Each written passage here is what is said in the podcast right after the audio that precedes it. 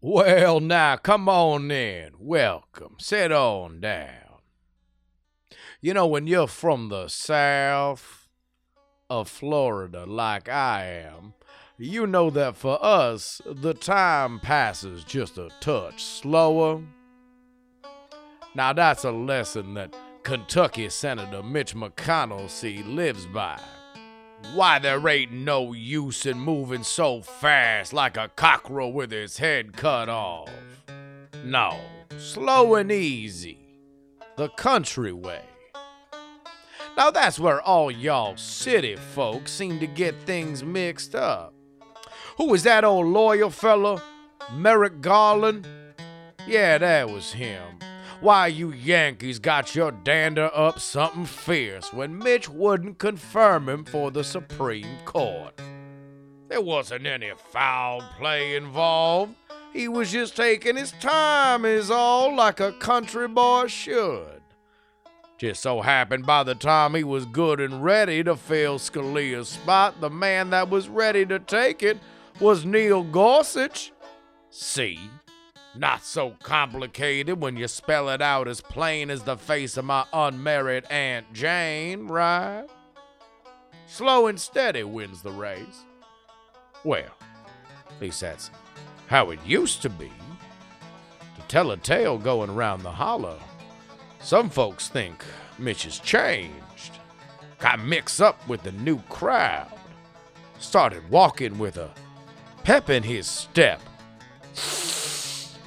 Why, it's all this impeachment business. Nancy Pelosi hustled it through the House and held it up before it hit the Senate, and now Mitch is all worked up. Now Mitch has gotta go fast. Oh no, they call him Cocaine Mitch now. I don't even know who I'm looking at some of the time, talking like he wants to wrap up this Senate impeachment trial faster than a fox on fire. Boy, I'll tell you, no witnesses, no more arguments, just in and out like he's gonna get a Sizzler coupon for every day between the 4th of July he ends it by. Oh, those other Republicans, some of them don't know what they're looking at neither. Mitt Romney and Susan Collins and Lisa Murkowski. Oh, I don't blame them.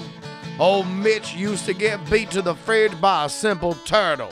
Now he couldn't stop moving if you tossed him in a grain silo with a pocket full of bricks. And it's these new friends of his. What are their names? Oh, yeah. Bernie Sanders, Elizabeth Warren, and A.B. Klobuchar. They want this thing wrapped up lickety-split. They might be the only people in D.C. more pissed off at Pelosi than Trump. Well, I'm glad you could stop by. Take a few rails for the road, won't you? Don't be a stranger. Oh, and not the largesse of everybody who supports us at TakePoliticsSeriously.com. It is my honor to tell you that PX3 begins now. So, Madam President, the House's hour is over. The Senate's time is at hand.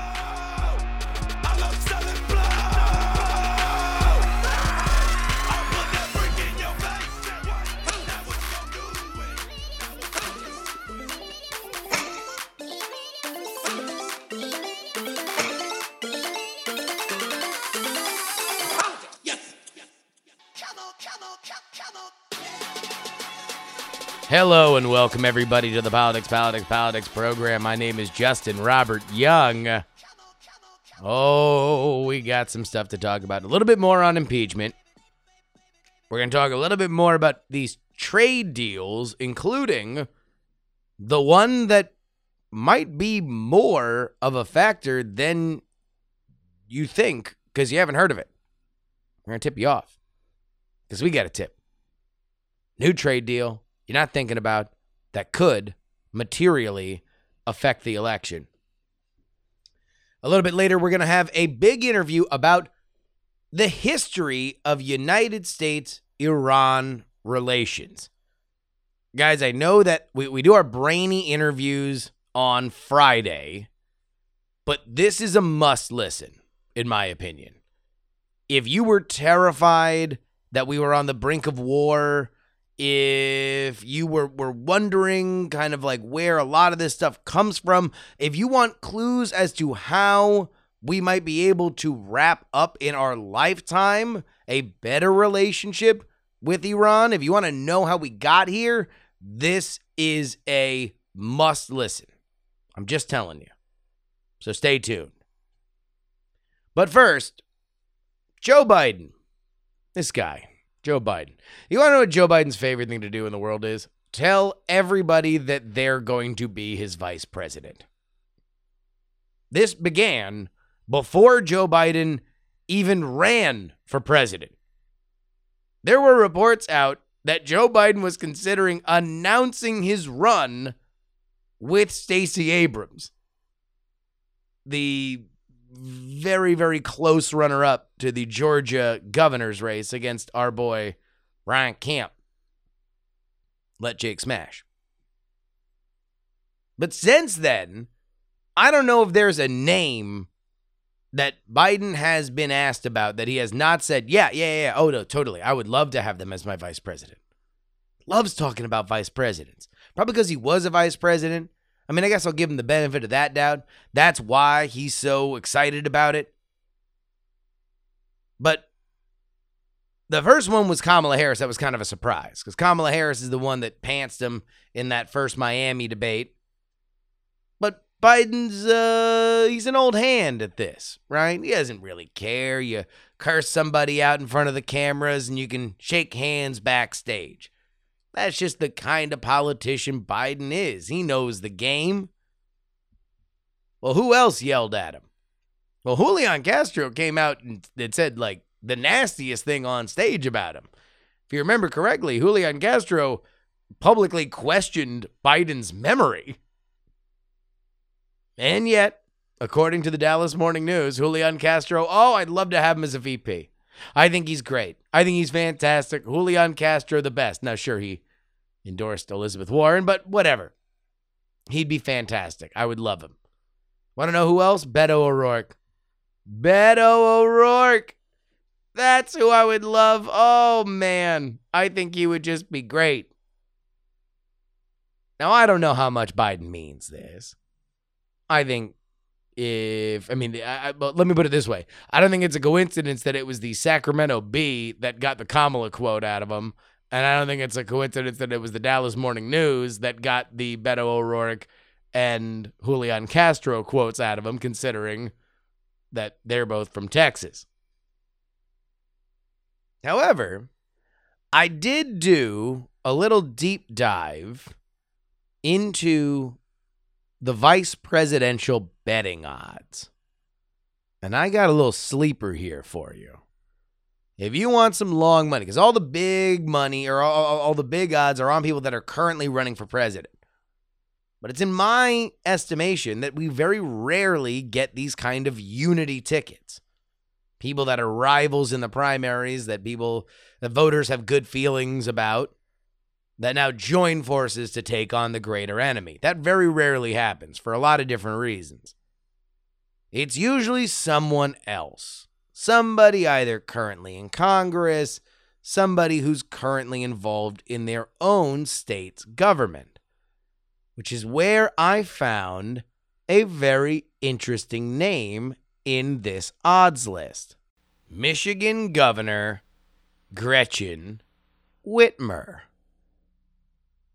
Gretchen Whitmer right now has an approval rating in Michigan in the low 40s. So obviously it could be higher. But Michigan and Wisconsin are going to be the battleground states. They are going to be the places that this presidential contest is decided. If Donald Trump can repeat his prowess in Michigan, then this is over. So let me put it this way. Michigan is a must-have state for the Democrats. Absolutely 150% must-have.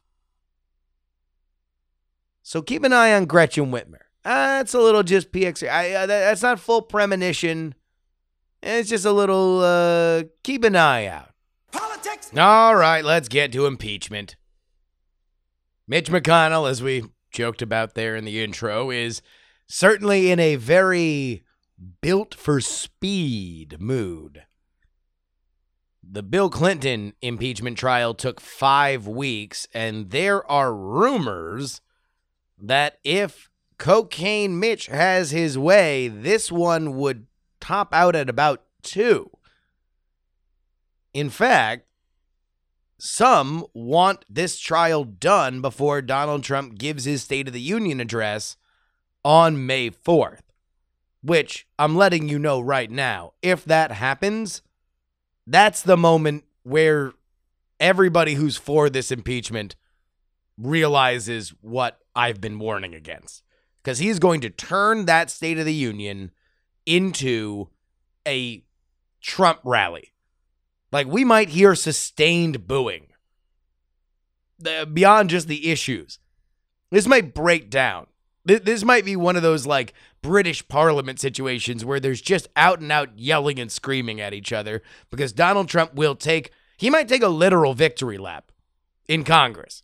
He might actually just run around with both fists above his head. He might just run around the entire Democratic membership. That may or may not happen. So here are the rules thus far, according to McConnell, what he wants to do. 24 hours of opening arguments, of which the Republicans would use very little, and a vote on whether or not there will be witnesses. Now, obviously, if there are witnesses, then this is going to go a little bit longer. If McConnell can keep the sheep in line on that vote, then this thing is going to be an open and shut case. It's going to be in and out, over and done with very, very, very quickly. And let me just add this. The resolution that is going to guide this entire process is yet to be written. It's still being negotiated amongst everybody. If that's the case, we might see even further chicanery. I just have the sense now that this is entering into Mitch McConnell's world. This is what he loves. He loves the rules. He loves the minutia. He loves lording over everybody else in his party that they will never get a dime in party money to run for their seats again if they don't follow his lead on this right now. Now, obviously, you're going to have your rogues, your Susan Collins, your Lisa Murkowski's, your Mitt Romney's, right? But also, you know, Cocaine Mitch could ply some of the Democratic senators. Doug Jones of Alabama might be as reliable of a vote on this particular situation than Roy Moore would have been, with 100% less cloud of suspicious sexual history. And, of course, Joe Manchin of West Virginia. He might vote lockstep along with the Republicans. You don't know. You don't know. I'm just saying keep an eye on this, because in my mind, this is Mitch McConnell. Mitch McConnell believes that this is his time to shine. Politics. While the Democrats were impeaching, it is my belief that Donald Trump was doing his very best to theatrically counter-program. When Nancy Pelosi was signing the impeachment with her customizable pens. She had souvenir pens. She had souvenir pens for the impeachment signing. Now, one might ask, on a very somber occasion, why would you have souvenir pens? To which I would say, well, probably because trophies were $3 more and you had a minimum order of 100. When she was signing that, Donald Trump was signing the China trade deal. Obviously, this is something that was of a tremendous amount of interest pretty much since the beginning of his presidency. He has signed phase 1 of the China trade deal that, by and large, is a lot of guarantees from China that they will be buying a lot more American products. Now, we'll see whether or not they hold to that. And Donald Trump has now paused the tariffs rising. So there are some guidelines that they have to buy for them to fall, blah, blah, blah. But then yesterday, on Thursday, Donald Trump signed the UMCA. This is new NAFTA. But here's a deal that I didn't know about until literally when I was doing my Friday live stream on twitch.tv/JustinRYoung. This is the kind of stuff that pops up on the live stream. Our trade expert, Big Jim, who works in import-export, specifically with China, Pacific Rim, all throughout Asia, he said that the deal that may or may not happen, scuttlebutt around the industry, is that it could be this summer, that nobody is talking about, but could, by the details that are being whispered, be more of an economic boom than anything else, is a possible deal with Japan.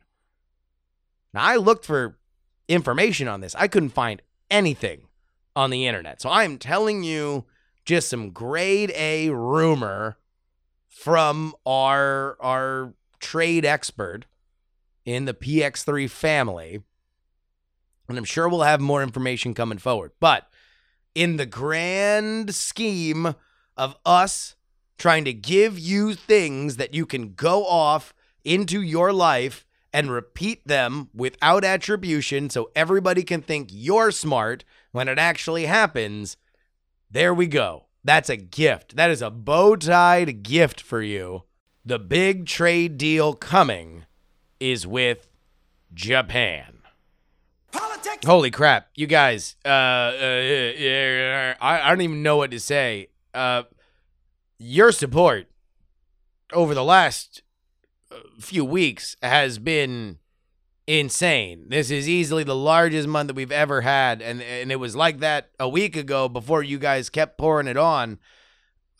We are now roughly at about $100 away from me going to New Hampshire, from me going to South Carolina, and looking at the number of patrons and knowing what the listenership is on this podcast, I think there's a chance. I refuse to let myself think that this could happen. But we're at a point now where I think it could. It might. I think eventually we will this year. Will it happen before those two primaries? I don't know. I'm not sure. But if you want to be a part of it, TakePoliticsSeriously.com is the place to go. And let me just say, at the $3 level, you get the two bonus podcasts. Yesterday, I had a premonition of what would happen in Donald Trump's Super Bowl commercial that I am almost positive will take place. You can get that. You can get everything new that comes down the pike. And obviously with impeachment, there's a lot of daily changes, you know. Stay up to date on the Bernie Warren feud. By the way, new poll out, Bernie up in New Hampshire. He reclaims the Real Clear Politics lead of averages from Joe Biden. So it looks like good news for Bernie so far coming out of that god-awful debate. TakePoliticsSeriously.com. Come on over, support us. Also, Free Political Newsletter at FreePoliticalNewsletter.com. We are cooking, man. We have the best emails that come in.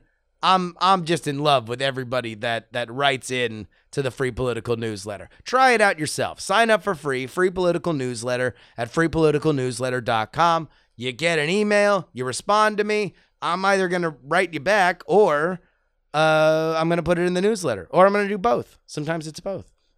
FreePoliticalNewsletter.com. Politics. Our guest today is Usama Khalil, an associate professor of history at Syracuse University's Maxwell School and the editor of United States Relations with China and Iran Toward the Asian Century. He's also a non-resident fellow at the Quincy Institute for Responsible Statecraft. He's going to give us the rundown of how we have gotten up to this situation that we are at currently with Iran. Heads up, I think we're only going to have time here for pretty much up to the hostages in the 70s. So if you're expecting the full timeline, I don't know if we're going to have time for it because we have a lot to get to. But first, let's go ahead and introduce them.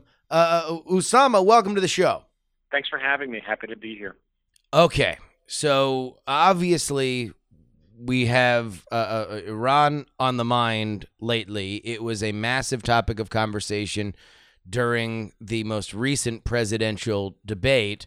But what we like to do on this show is try to give the larger context so we can understand things a little bit more. We've already talked on the show a lot about where Iran is now, but for many listeners, especially the younger ones, these are two countries, the United States and Iran, that have circled each other for many, many decades. So what would be the best starting point for our relationship with this nation? Well, that's a great question. I think you're right. I think for a lot of perhaps your younger listeners, they won't recall kind of the origins of the tensions between the United States and Iran some 4 decades ago, or the fact that there were friendly relations between the United States and Iran for almost 3 decades. So I think when we talk about the history of relations, they really kick in at the end of World War II. And that's where you can see the United States, as it starts to adopt at the end of World War II, kind of its role as this global superpower and taking on more responsibilities around the world. Iran becomes an important place. One, because it borders the Soviet Union. It's a major source of oil, not for the United States, but for the United Kingdom and for Western Europe. And what the United States is really concerned about at the end of World War II is how is Western Europe going to be rebuilt, and Japan. And so oil from Iran and from the Persian Gulf is going to be seen, and particularly cheap oil from Iran and the Persian Gulf, is going to be seen as a way to underwrite the rebuilding of Western Europe. It's going to be a major part of the Marshall Plan, the plan to rebuild Western Europe, but also the Truman Doctrine. So for your students who may, or for your listeners who may or may not know this, and the Truman Doctrine was really kind of the broad framework of containment to contain the Soviet Union and guides the United States through the Cold War. Yeah. And just to give modern context, obviously the Marshall Plan, very influential in terms of rebuilding Western Europe, but also many listeners might remember this because Pete Buttigieg, the presidential candidate, has made his mention that he wants a Marshall Plan for Latin America, that these are still frameworks that are talked about and used now, although we seem to be in a very retro chic element of politics where we have a Green New Deal and a Latin American Marshall Plan. We want to, exactly. I guess, reboot culture is not just for television and movies. We're also bringing it into politics, but please go ahead. No, absolutely. And that's a great point. And I think, most students either don't know about it or know the reference, but it, again, it doesn't have that same weight, I think, for a younger generation that even it has for my generation or your generation, or for instance, their parents. So what's going to happen effectively is, because of Iran's geographic position, because of its vast oil wealth, because England, in this case the United Kingdom, is heavily involved in Iran before and then, of course, after World War II, the negotiations over oil will become vitally important. So Iran, as it emerges from World War II, is going to see, like many countries do in the developing world, or what we call the developing world, a rising nationalism.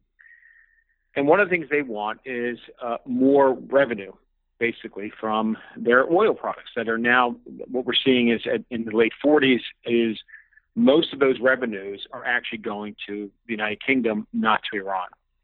And this is going to set off a crisis of nationalization. We're going to see this across the developing world, where you see a number of developing countries that want to become independent, but also want to become economically independent, and are starting to throw off some of these old relationships that they've had, particularly with whether it's the United States or with the European colonial powers like Britain and France. This is going to come to a head in the 50s with the emergence of an Iranian nationalist leader, and Mohammad Mosaddegh, who becomes elected as prime minister, and will nationalize Iran's oil.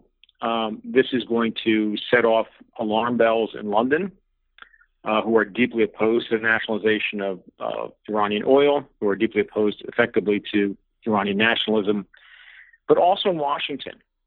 And from what we can tell as historians, beginning somewhere in 1950, 1951, there's going to be discussions between Washington and London over what to do about this charismatic figure in Iran, who is not just embracing nationalism in Iran, but has now become a symbol for the broader developing world. Many countries that are still under European colonial rule, and we're seeing burgeoning in the late 40s, early 50s, and this will last into the 70s, burgeoning liberation movements and anti-colonial movements across what then becomes known as the Third World, and we now call the developing world. And just real quick, just to put into everybody's mind, time frame wise, remember when this is? This is the 1950s, which obviously in American lore, this is the can-do, build the national highway, very much car culture, roadside, plastics. Like this is, oil is essential to the framework of our economy, if not our identity, on a level that I don't even know if we can comprehend now. In the same way. And this is a great point, but what's most important is that for your listeners to keep in mind is in the 1950s, the United States is exporting oil. It is a major oil producer. It's an oil power. And the United States will remain an oil power until the 1970s. So you're absolutely right that this is a period where the United States has a preponderance of economic power, right? Something like 55% of global manufacturing output comes from the United States. We're seeing the rise of the interstate system, where we will by the 1950s, more cars, the rise of kind of suburbia in the United States. But the oil in Iran is not coming to the United States. This is still destined for Western markets. Gotcha. For Western European markets, right? So, and there is a debate among historians, because one of the things we've learned over time is what actually are the discussions between Washington and London? Is this about a fear of communism? Right, that Mosaddegh, the prime minister, this nationalist prime minister, that is she a communist? Is she kind of opening a window to communism? Is there just a broader threat because one of the more popular parties, even though Mosaddegh himself is not a communist, the Tudeh party, the kind of Iranian Communist Party, is very popular and is part of this broad coalition of which Mosaddegh sits at the head. So it's a broad coalition of nationalist parties that includes communists. This, of course, is going to raise alarm bells, both in Washington and in London, and of course, in segments of Iranian society. This will come to a head in 1953, shortly after Eisenhower takes office. Several years of tensions between Iran and the United Kingdom, as well as between Iran and the United States under first the Truman administration, then Eisenhower. And the Eisenhower administration is going to make a decision that they want to overthrow the Mossadegh government. So when we talk about kind of, there's a pre-history to U.S. involvement in Iran, but one of the places you could really start it is with the coup, the 1953 coup that overthrows Mossadegh. And, of course, the fact of the CIA's involvement in it, the fact that it includes elements of the Iranian military, some elements of the Iranian clergy, as well as British intelligence. So Mossadegh will be overthrown in the summer of 1953. The Shah of Iran will be effectively reinstalled as a strong monarch. He was there effectively as a constitutional monarch. He is one of the forces behind the coup. He's a young man. And when he becomes reinstalled by the United States, he's effectively going to now input. They're going to build up the Iranian military with American help. They're going to, more importantly, build up the Iranian secret service, what becomes known as the Savak, with the help of the CIA, and ironically, the New Jersey State Police will be one of the key trainers of the Savak. Well, can I ask you a question? Why is it the United States, and at that point in 1953, Eisenhower is in his first year as president, and not Western Europe, for whom seems more economically tied to the region? Right. So again, this is a debate that historians actively have, right? And so one of the questions is, the United States and the Eisenhower administration knows that Mossadegh is not a communist, right? The question now becomes, is he, through what they see as kind of his demagoguery, the style of rule, is he opening the door for greater communist influence in Iran? So even though he's not a communist, through the instability that he's creating, we see it, will the Communist Party come to power? Okay, that's one. And this is a very real fear at this point. The idea that and remember, I think for your listeners, it may seem like and remember, this is the World War II generation. So the World War II generation, you know, Eisenhower himself is a general. He's the man who oversees D-Day. He's Supreme Allied Commander. Remember that Hitler comes to power through elections. So the fact that Mosaddegh is elected, they will often, that generation will see election and view them very skeptically, in part because of the way Hitler came to power in Germany. And in fact, you can go back. I do this with my students. We'll look at some of the media coverage of Mosaddegh in 51, 52, and 53 leading into the coup. And this is in, whether it's in the British newspapers or in American newspapers like the New York Times, references to Mosaddegh as Hitler, right? And so it's really fascinating what the, you know, what they're tapping into, this idea that elections can be an opening for demagoguery and for, you know, tyrant rule, and effectively, and then essentially another pathway for the communists to come in. Because remember, the Soviet Union is right next door, right? It's the northern neighbor. So one of the questions then is it about communism and the fear of communism, or is it really about the control of oil? So to answer your other question, so what is the United States' interest here? So one of the things we find out is after the coup, after Mossadegh is overthrown, the Shah is reinstalled, there will be a negotiation, and a new oil consortium is created to now manage the Iranian oil and undo the nationalization. And of that consortium, the United States is going to take, United States oil companies will now take something like 60% of the profits from that consortium. So coming from having zero, right, when it was a British corporation called the American Iranian Oil Company, which later becomes British Petroleum, to then fully nationalized by the Mossadegh government. Then nationalization is undone. You have an American-British consortium that comes in, and the Americans are now taking something like 60% of the profits, at a minimum 40%, maybe as high as 60% of the profits.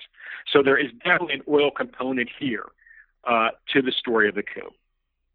Now, from my understanding of Eisenhower, who obviously is elected coming out of World War II, he seemed to govern as an internationalist and somebody that would want an international consensus on certain decisions. And obviously we see that on nuclear decisions going forward. But is this a plan? Is this a fear that lingers from prior to him coming in? Is this a State Department thing or a Pentagon thing? Right. So this is, again, one of the things that as historians, as we've gone back and we started to trace this, there's one of the threads that we're seeing is that these discussions were going on under the Truman administration, the discussion about what to do about Mossadegh. Should we overthrow him? Right. Should we work with the British? The British are going to come to Washington very early, shortly after the nationalization, right, is put in place. 50-51, and start talking to the United States about overthrowing Mossadegh. The problem is the United States is already heavily involved in the Korean War at the time, so there's an international frame here. And by the time efforts really come to pass by 52, when they're really talking about this in earnest, one of the things we can tell is that elements in the State Department who are having this discussion, as well as in the CIA, which is fairly new. I think your listeners probably don't realize the CIA is not really created until 1947. Right, so it's only a few years old at this point. The discussion is, you know, we're in the middle of an election year. This is a bit too much to handle right now, considering we're bogged down in Korea. We're basically going to leave this for the next administration. And the next administration comes in, being Ike in 53, and almost immediately after coming in, from what we can tell, there are feelers from the Iranian military and from the Shah. So remember, the Shah is there as a weak constitutional monarch saying, again, how would you feel about getting rid of this, you know, the quote-unquote crazy man Mossadegh? So there is a deeper thread. It's not just about Eisenhower. There's a deeper thread. But what's important about Iran, to your point about, you know, Eisenhower's view of governance and the international arena and anti-communism, is that the Iran template, because it's so successful, will be adopted by Ike and by the CIA under Allen Dulles as a model for other overthrows. And that'll include, within a year, overthrowing the government in Guatemala. Now we're in the Western Hemisphere. There'll be other attempts through the 50s. Some will be successful. A number will fail, including an attempt in Indonesia that fails, an attempt in Syria that fails. There are a number of these models that are followed, including with many of the same players. All right, so the overthrow happens, and obviously everything is great, and it's universally hailed as an amazing decision that will never have any repercussions, right? Oh, absolutely. So what's interesting is one of the things the United States does is an immediate embrace of the Shah. And so what you're going to see from 1953 almost until he's overthrown in 1979 is the Shah will be portrayed publicly as America's Cold War ally, as a strong, moderate leader in a troubled region, a staunch anti-communist, and you had, these glowing profiles of the Shah of Iran, Mohammad Pahlavi, and the Mohammad Reza Shah Pahlavi, rather, in American press. He'll be embraced by academia. For instance, he'll get an honorary degree from Harvard. He'll have a number of friends in the press and in academia that are always constantly talking him up as this great reformer, moderate leader. He will also, of course, encourage this. The other aspect that's really interesting about, the next two decades is what we know is that there are discussions within the State Department over the next two decades saying, we really have to encourage him to reform. We have to encourage more democratic governance in Iran because you can't have a one-man state. And effectively, these will always be kind of pushed to the side. And one of the discussions over and over again through successive administrations, from Ike to Kennedy to LBJ to Nixon to Ford until finally when he's overthrown under Carter, we'll see this constant thread. And almost always, when these discussions happen, the debate that comes up is we can't find an alternative that is either more popular than the Shah or as reliable for American interests as the Shah. And so, of course, the discussion goes away. The other thing the Shah is really effective at doing is, of course, maintaining relations with different American politicians. So, your listeners may or may not know that, of course, Ike is president, Richard Nixon is his vice president. Mm-hmm. And the Shah will maintain close relations with Richard Nixon. He has tense relations with Kennedy in the beginning. They get better. Kennedy is assassinated, of course. But the Shah has longstanding relations with LBJ. Lyndon B. Johnson was the Senate Majority Leader. Mm-hmm. So he has good relations with LBJ. LBJ sees him as a staunch anti-communist. There's also an international aspect here. As the United States gets more deeply involved in Vietnam, LBJ, who's deeply insecure and is under a lot of pressure, is looking for kind of America's allies to stand up and support him. And the Shah is one of those who will publicly come out and say, we absolutely support what the United States is doing in Vietnam. And then Nixon's elected, and this is his longstanding friend. So, there's a public discussion of it, especially in the press, in academia, about the Shah as this great moderate ruler, a man who's reforming this country, who as oil prices start to rise in the 60s and 70s, and starts pumping more money into the Iranian economy in a way, in several different ways, who's seen as kind of a modernizing monarch is the phrase you'll often hear, especially by the 60s into the 70s. So he knows how to play the game. And I guess this immediately, just to skip ahead a little bit, gives you a little context as to how when things start going dicey under Carter, he has such preferential treatment. Absolutely. And he's very savvy at playing both the press and American politicians. He is, of course, he's also very worldly. He speaks English, speaks French.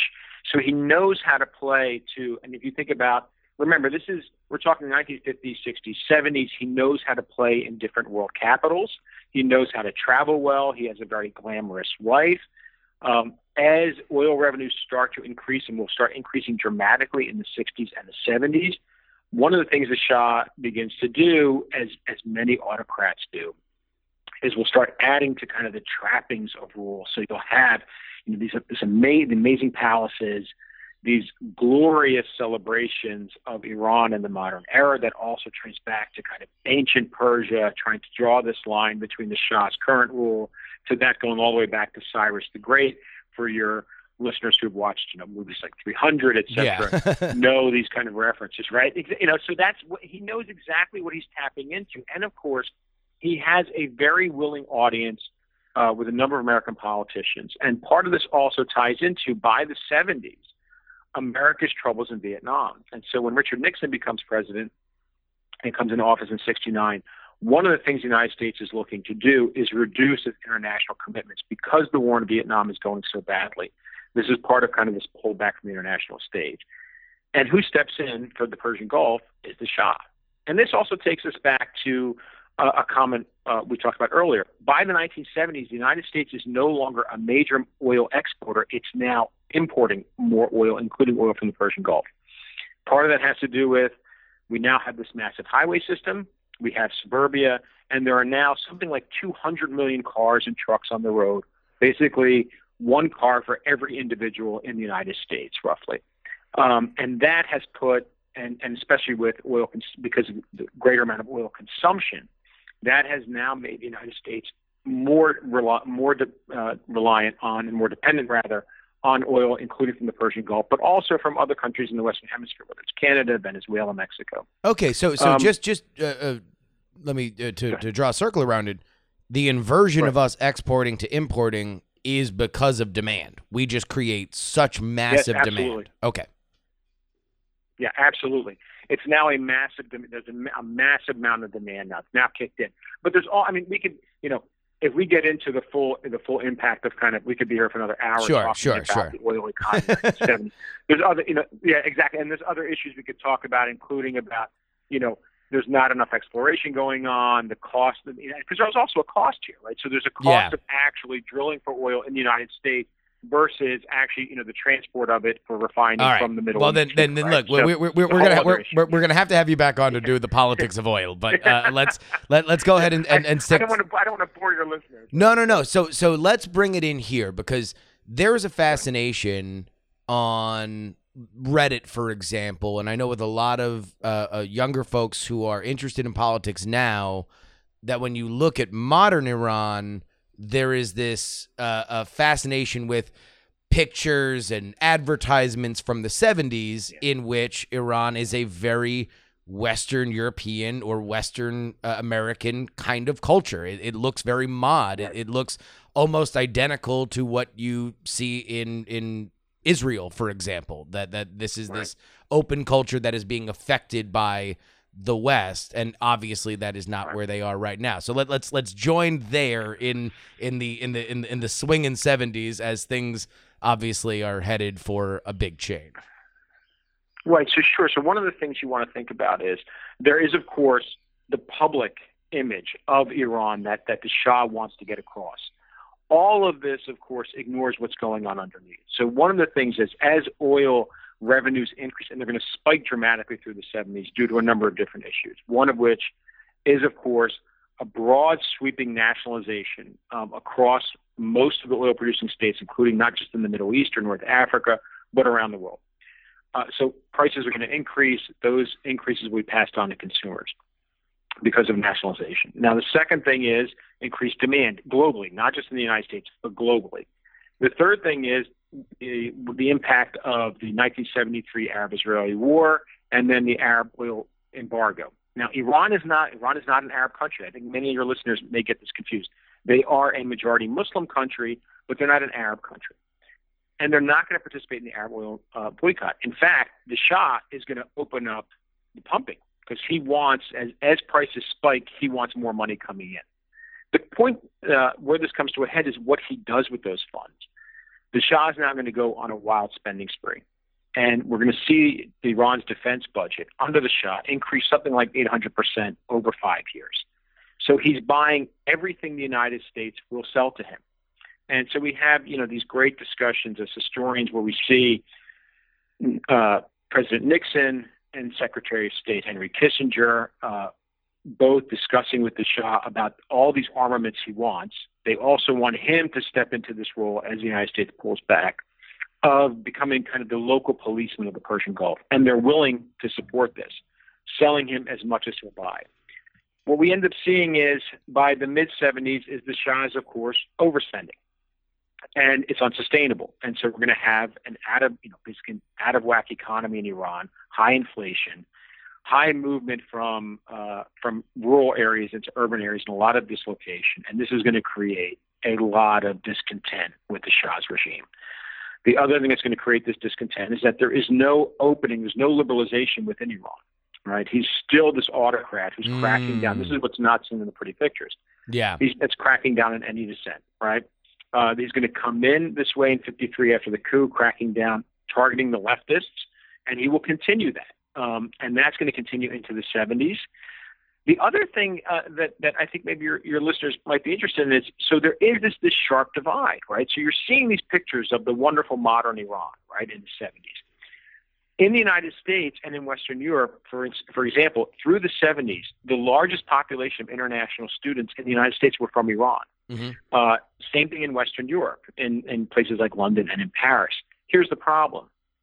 As they're coming into these amazing American universities and getting trained in all kinds of liberal ideas and ideas about free expression and freedom of inquiry, they know what life is like back in Iran, which is that if you criticize the regime, if you criticize anything, you're going to be arrested, likely tortured, and if you're lucky, you get out of prison. Many are disappeared, many are killed. So we're going to start to see that same group that should be kind of embracing the Shah, who are going to turn against him. And so through the 70s, there are going to be a rising protest movement against the Shah and the Shah's rule, among who largely are Western-educated, liberal-minded Iranian students. And that will come to a head with the 78-79 revolution. And so now you not only have, obviously, forces for an Islamic revolution, but also on the other side that what is happening in Iran is not a true Western nation state. That should be changed. Yeah. And so one of the things I think that perhaps is lost in this story, and there's two pieces here, which is, you have kind of the facade of the Shah that has been presented as kind of this Western modernizing reformist ruler, right? And then the reality of it. And then you have this other issue of a broad-based now opposition that's emerging to him. That one of the things, even when they disagree with each other, so you're going to have radical Islamists on one side, you're going to have nationalists on the other, and in between kind of secular leftists, right? One of the things that they agree on is we have to get rid of the Shah. We may not agree on what replaces him, but we agree that he has to go. And so the revolution, as it comes to a head in 78-79, is going to be a very broad-based across many layers of Iranian society, and that agree on that the Shah has to go. They'll be successful in overthrowing him, but one of the unintended consequences of the 25 years of the Shah's rule and this fixation on communists and leftists is that's who the Shah and the Shah's secret service, the Savak, has been really effective in cracking down on, has been on the leftists. What they've ignored is, in fact, and one of the few areas where it becomes possible for their people to meet, to organize, and to criticize, are in the mosques, right?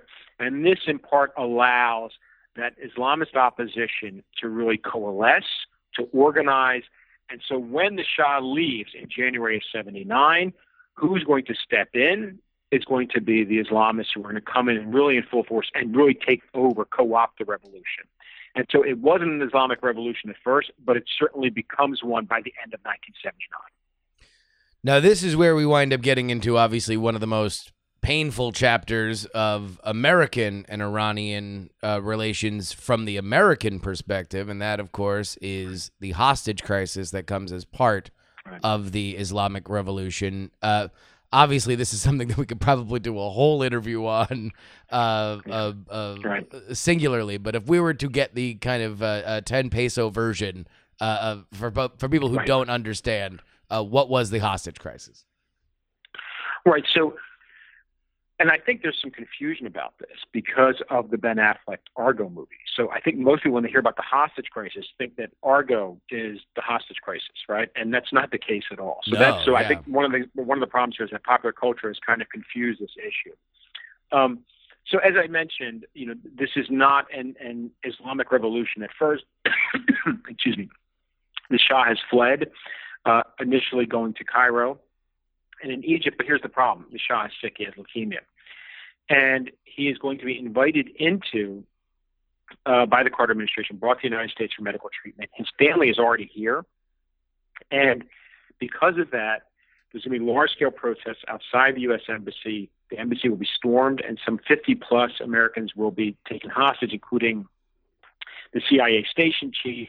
A number of other diplomats will be taken, and they'll be held for over 444 days. And this is going to lead to a huge embarrassment, not just for Jimmy Carter, because it becomes a nightly event in the U.S. of discussions on the nightly news about, this is day 300 of the hostage crisis, or day 200, day 100. Yellow ribbons we tied around trees. And the Carter administration is going to look really weak throughout all of this. It's going to be made worse in March of 1980. And now we're only, we're about 6 months into it. It's going to go on for another 6 months after, where the Carter administration is going to launch a failed effort to rescue the hostages. That's just going to be a huge embarrassment because a number of soldiers and airmen are going to be killed out, and Delta Force members out in the desert, in Iran's western desert, at what's supposed to be one of the staging grounds. And so the mission's aborted. But, of course, the fact that there's a burnt-out husk of a C-130 transport plane, a couple of Black Hawk helicopters. The Iranians, of course, will make, now under this new revolutionary Islamic regime, is going to make a lot of propaganda hay out of this failed mission, that this was God's work, right? But the Carter administration continues negotiating throughout all of this. In fact, they successfully negotiate the release of the hostages.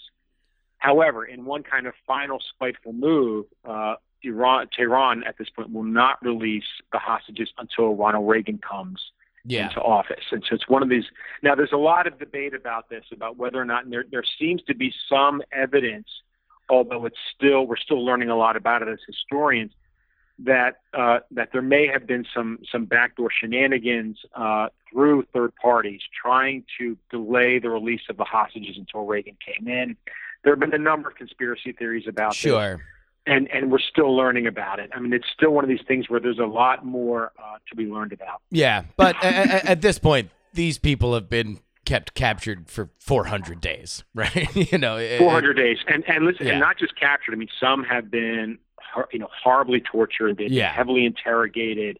This is this is not comfortable by any means for anybody. And in fact, when you talk to some of the former hostages, some were aware, in fact, of the failed rescue plan, and then were horrified by it because there seemed to be a lack of understanding what the administration or what the military thought they knew about the rescue was very different from the way that the hostages were being kept, and it would have been a massacre. So it in a way, it was just there's a huge difference. Let me just so your listeners can understand. I think we had this idea of the American military or the CIA kind of being all knowing, and in 1979, 1980, that's certainly not the case. It's not the case today. And then how little information they had on the goings on in Iran was really revealed by the hostage crisis. And this is something that I really do want to kind of underline, because I do think it gives context to what happened recently. That the fact that the United States kills General Soleimani after he is present at a massive, possibly violent protest at the Iraqi embassy, I think is no coincidence. Like these mean very, very specific things in the in the series of history. And for Carter to go 400 days with theoretically an act of war being declared on day one, that was irreparable to his presidency. And it's the reason why, to this day, when you look at a president who only has one term and then leaves, in reality, you shouldn't look at George H.W. Bush, who was effectively the third term of a Republican administration, but rather to Carter, and that killed his presidency. Yeah, I mean, there's it's one of these things where when we look at kind of the many failings of the Carter administration, Iran sits at the center of it, the Iranian Revolution and the hostage crisis. One of his biographers talks about the fact that, Carter inherited a terrible situation and then made the worst of it, right? But he also you've got the hostage crisis, you've got the Soviet invasion of Afghanistan at the end of '79. You've got, and the end of at that point, good relations between the United States and Soviet Union that had been developing through the '70s. You have a really weak U.S. economy, high inflation, high unemployment, an energy crisis that's linked to the situation in Iran, but is also separate from the situation in Iran. So it's a mess in '79, '80, and Carter's having a real, and I think a number of presidents would have had a difficult time dealing with it. Carter has an especially difficult time dealing with it for a number of different reasons, and one of them is, you know, it's also important for your listeners to understand that in 1979, 1980, the situation of the U.S. military is very different from 2019, 2020. Part of this has to do with the Vietnam War and how much the United States has pulled back. Part of this has to do with America's military presence in the Persian Gulf, which at that point, although it had one, was nothing like what it is today. So it's, and part of that, you know, one of the things that happens with the hostage crisis and then the failed rescue mission is that Carter's actually going to implement a number of initiatives, including building up what eventually becomes Central Command. This will be picked up on by Reagan and then expanded by other presidents. So you're going to see this dramatic change in response to the Iranian Revolution and to the hostage crisis of America's military footprint in the Persian Gulf. Now, part of that's also deliberate, as I mentioned.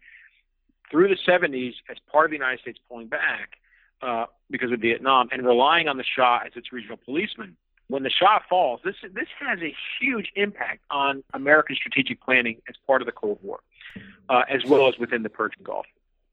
And so there's going to be this decision that, you know, we're going to have now, the United States will have to have a direct involvement in the region in a way that we can no longer just rely on our regional allies. They're fine as kind of a tripwire in a way, or for an immediate response, but we need to be able to have the immediate response as well as a long-term strategic position here that is longstanding. And in fact, that's what's been built are these something like now 800 U.S. bases around the world, and so many of them are fixed in and around the Persian Gulf. These aren't all post 9/11. Some of them are Cold War, some of them are post Cold War, and some of them are post 9/11.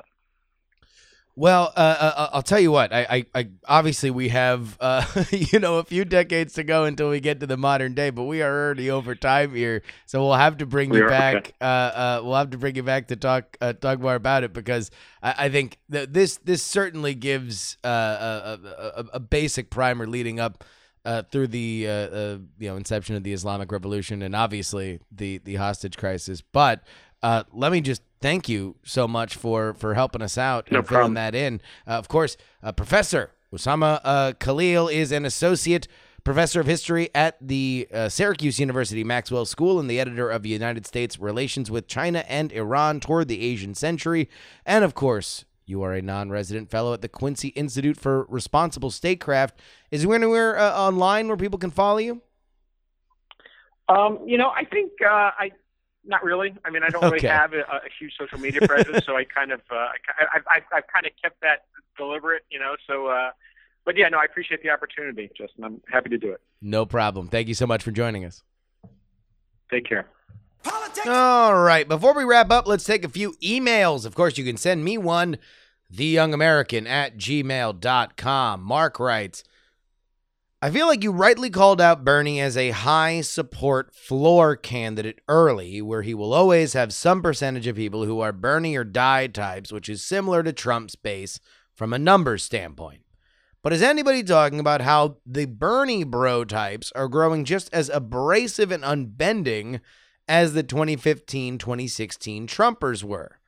Like, being a zealot seems bad, even if it's for a guy with good principles. Chaotic good and chaotic bad can both still be off-putting. So there's a few vectors to this. I think that there is no denying that both Bernie Sanders supporters and Donald Trump supporters are enamored with somebody that they uniquely believe to be a change agent. And if you uniquely believe that one person is a change agent, and there are elements to them that either by their deeds or by their origins just make them the skeleton key, then you can't accept anybody. Like, there's nobody that's the same thing, even if they're close. That key, that slightly differently shaped key does not open the same door, if that makes sense. So there is an element of devoutness, I think, to both camps. Where I want to pump the brakes a little bit is I think we have a real problem of otherizing camps of people that we might not like by making the behavior of some of the crowd the behavior of all of the crowd. Now, are there loud a-holes amongst those groups? Yes. I don't think that we would have a hard time finding them. Does that mean that his supporters are that? No, I fundamentally think not. In fact, I think that it is a tried and true political strategy that oftentimes gets amplified by the media to do that. And I think that Bernie Sanders is somebody that has come very, very far and obviously has found an audience for his message. And I think we should look at the message because he's very clear about it. If a bunch of people are yelling about it and are really mean or, you know, shoot a sitting congressman, that's not everybody. We should understand that that's bad, but we shouldn't think that every Bernie Sanders supporter is going to shoot a congressman. Marin writes, I just heard the last podcast with Andrew Heaton. Some feedback. You guys are just enjoyable to listen to when you're discussing stuff that is naturally infuriating. Oh, I could talk to Heaton forever. I spent last night texting him quotes from quotes from one of the books I'm reading about 1964 for Raise the Dead.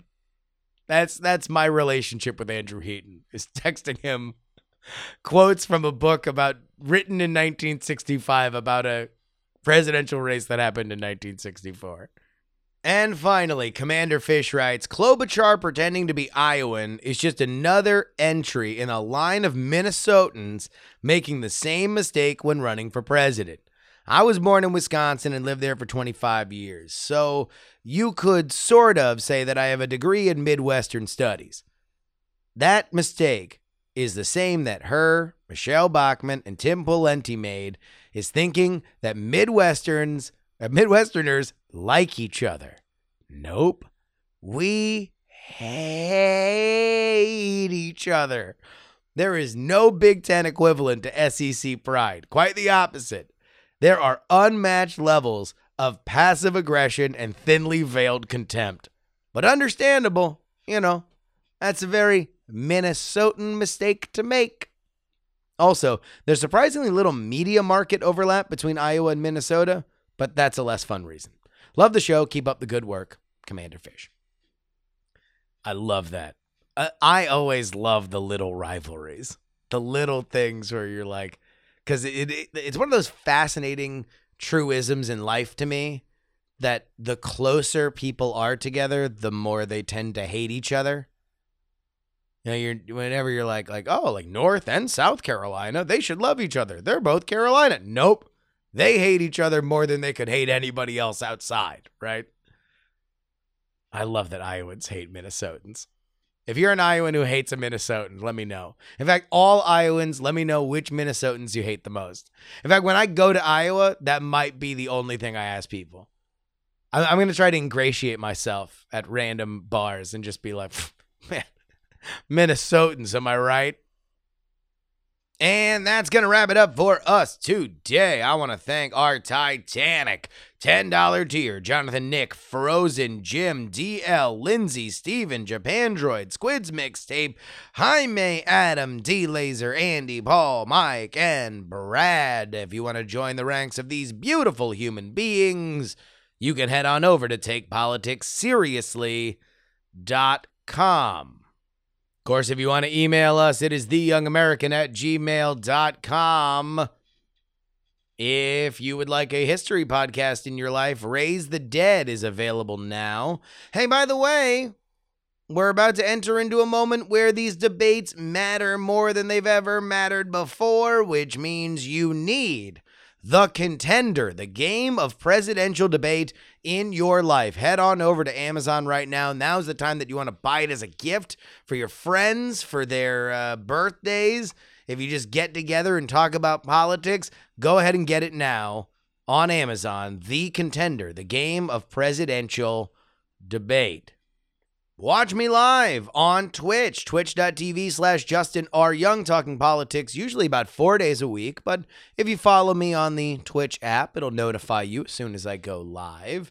And our free political newsletter is at FreePoliticalNewsletter.com. Until next time, this is your old pal Justin Robert Young saying politics has three names, and some shows talk about politics.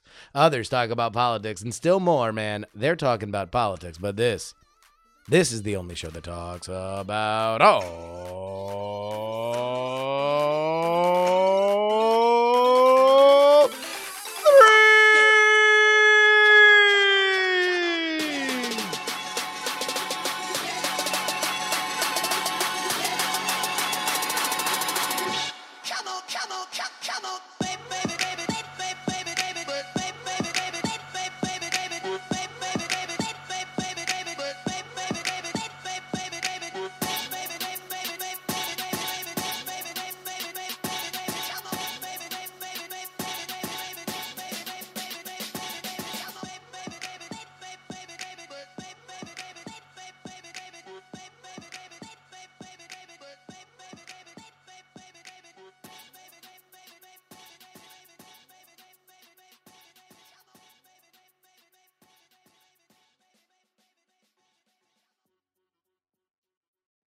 Diamond Club hopes you have enjoyed this program.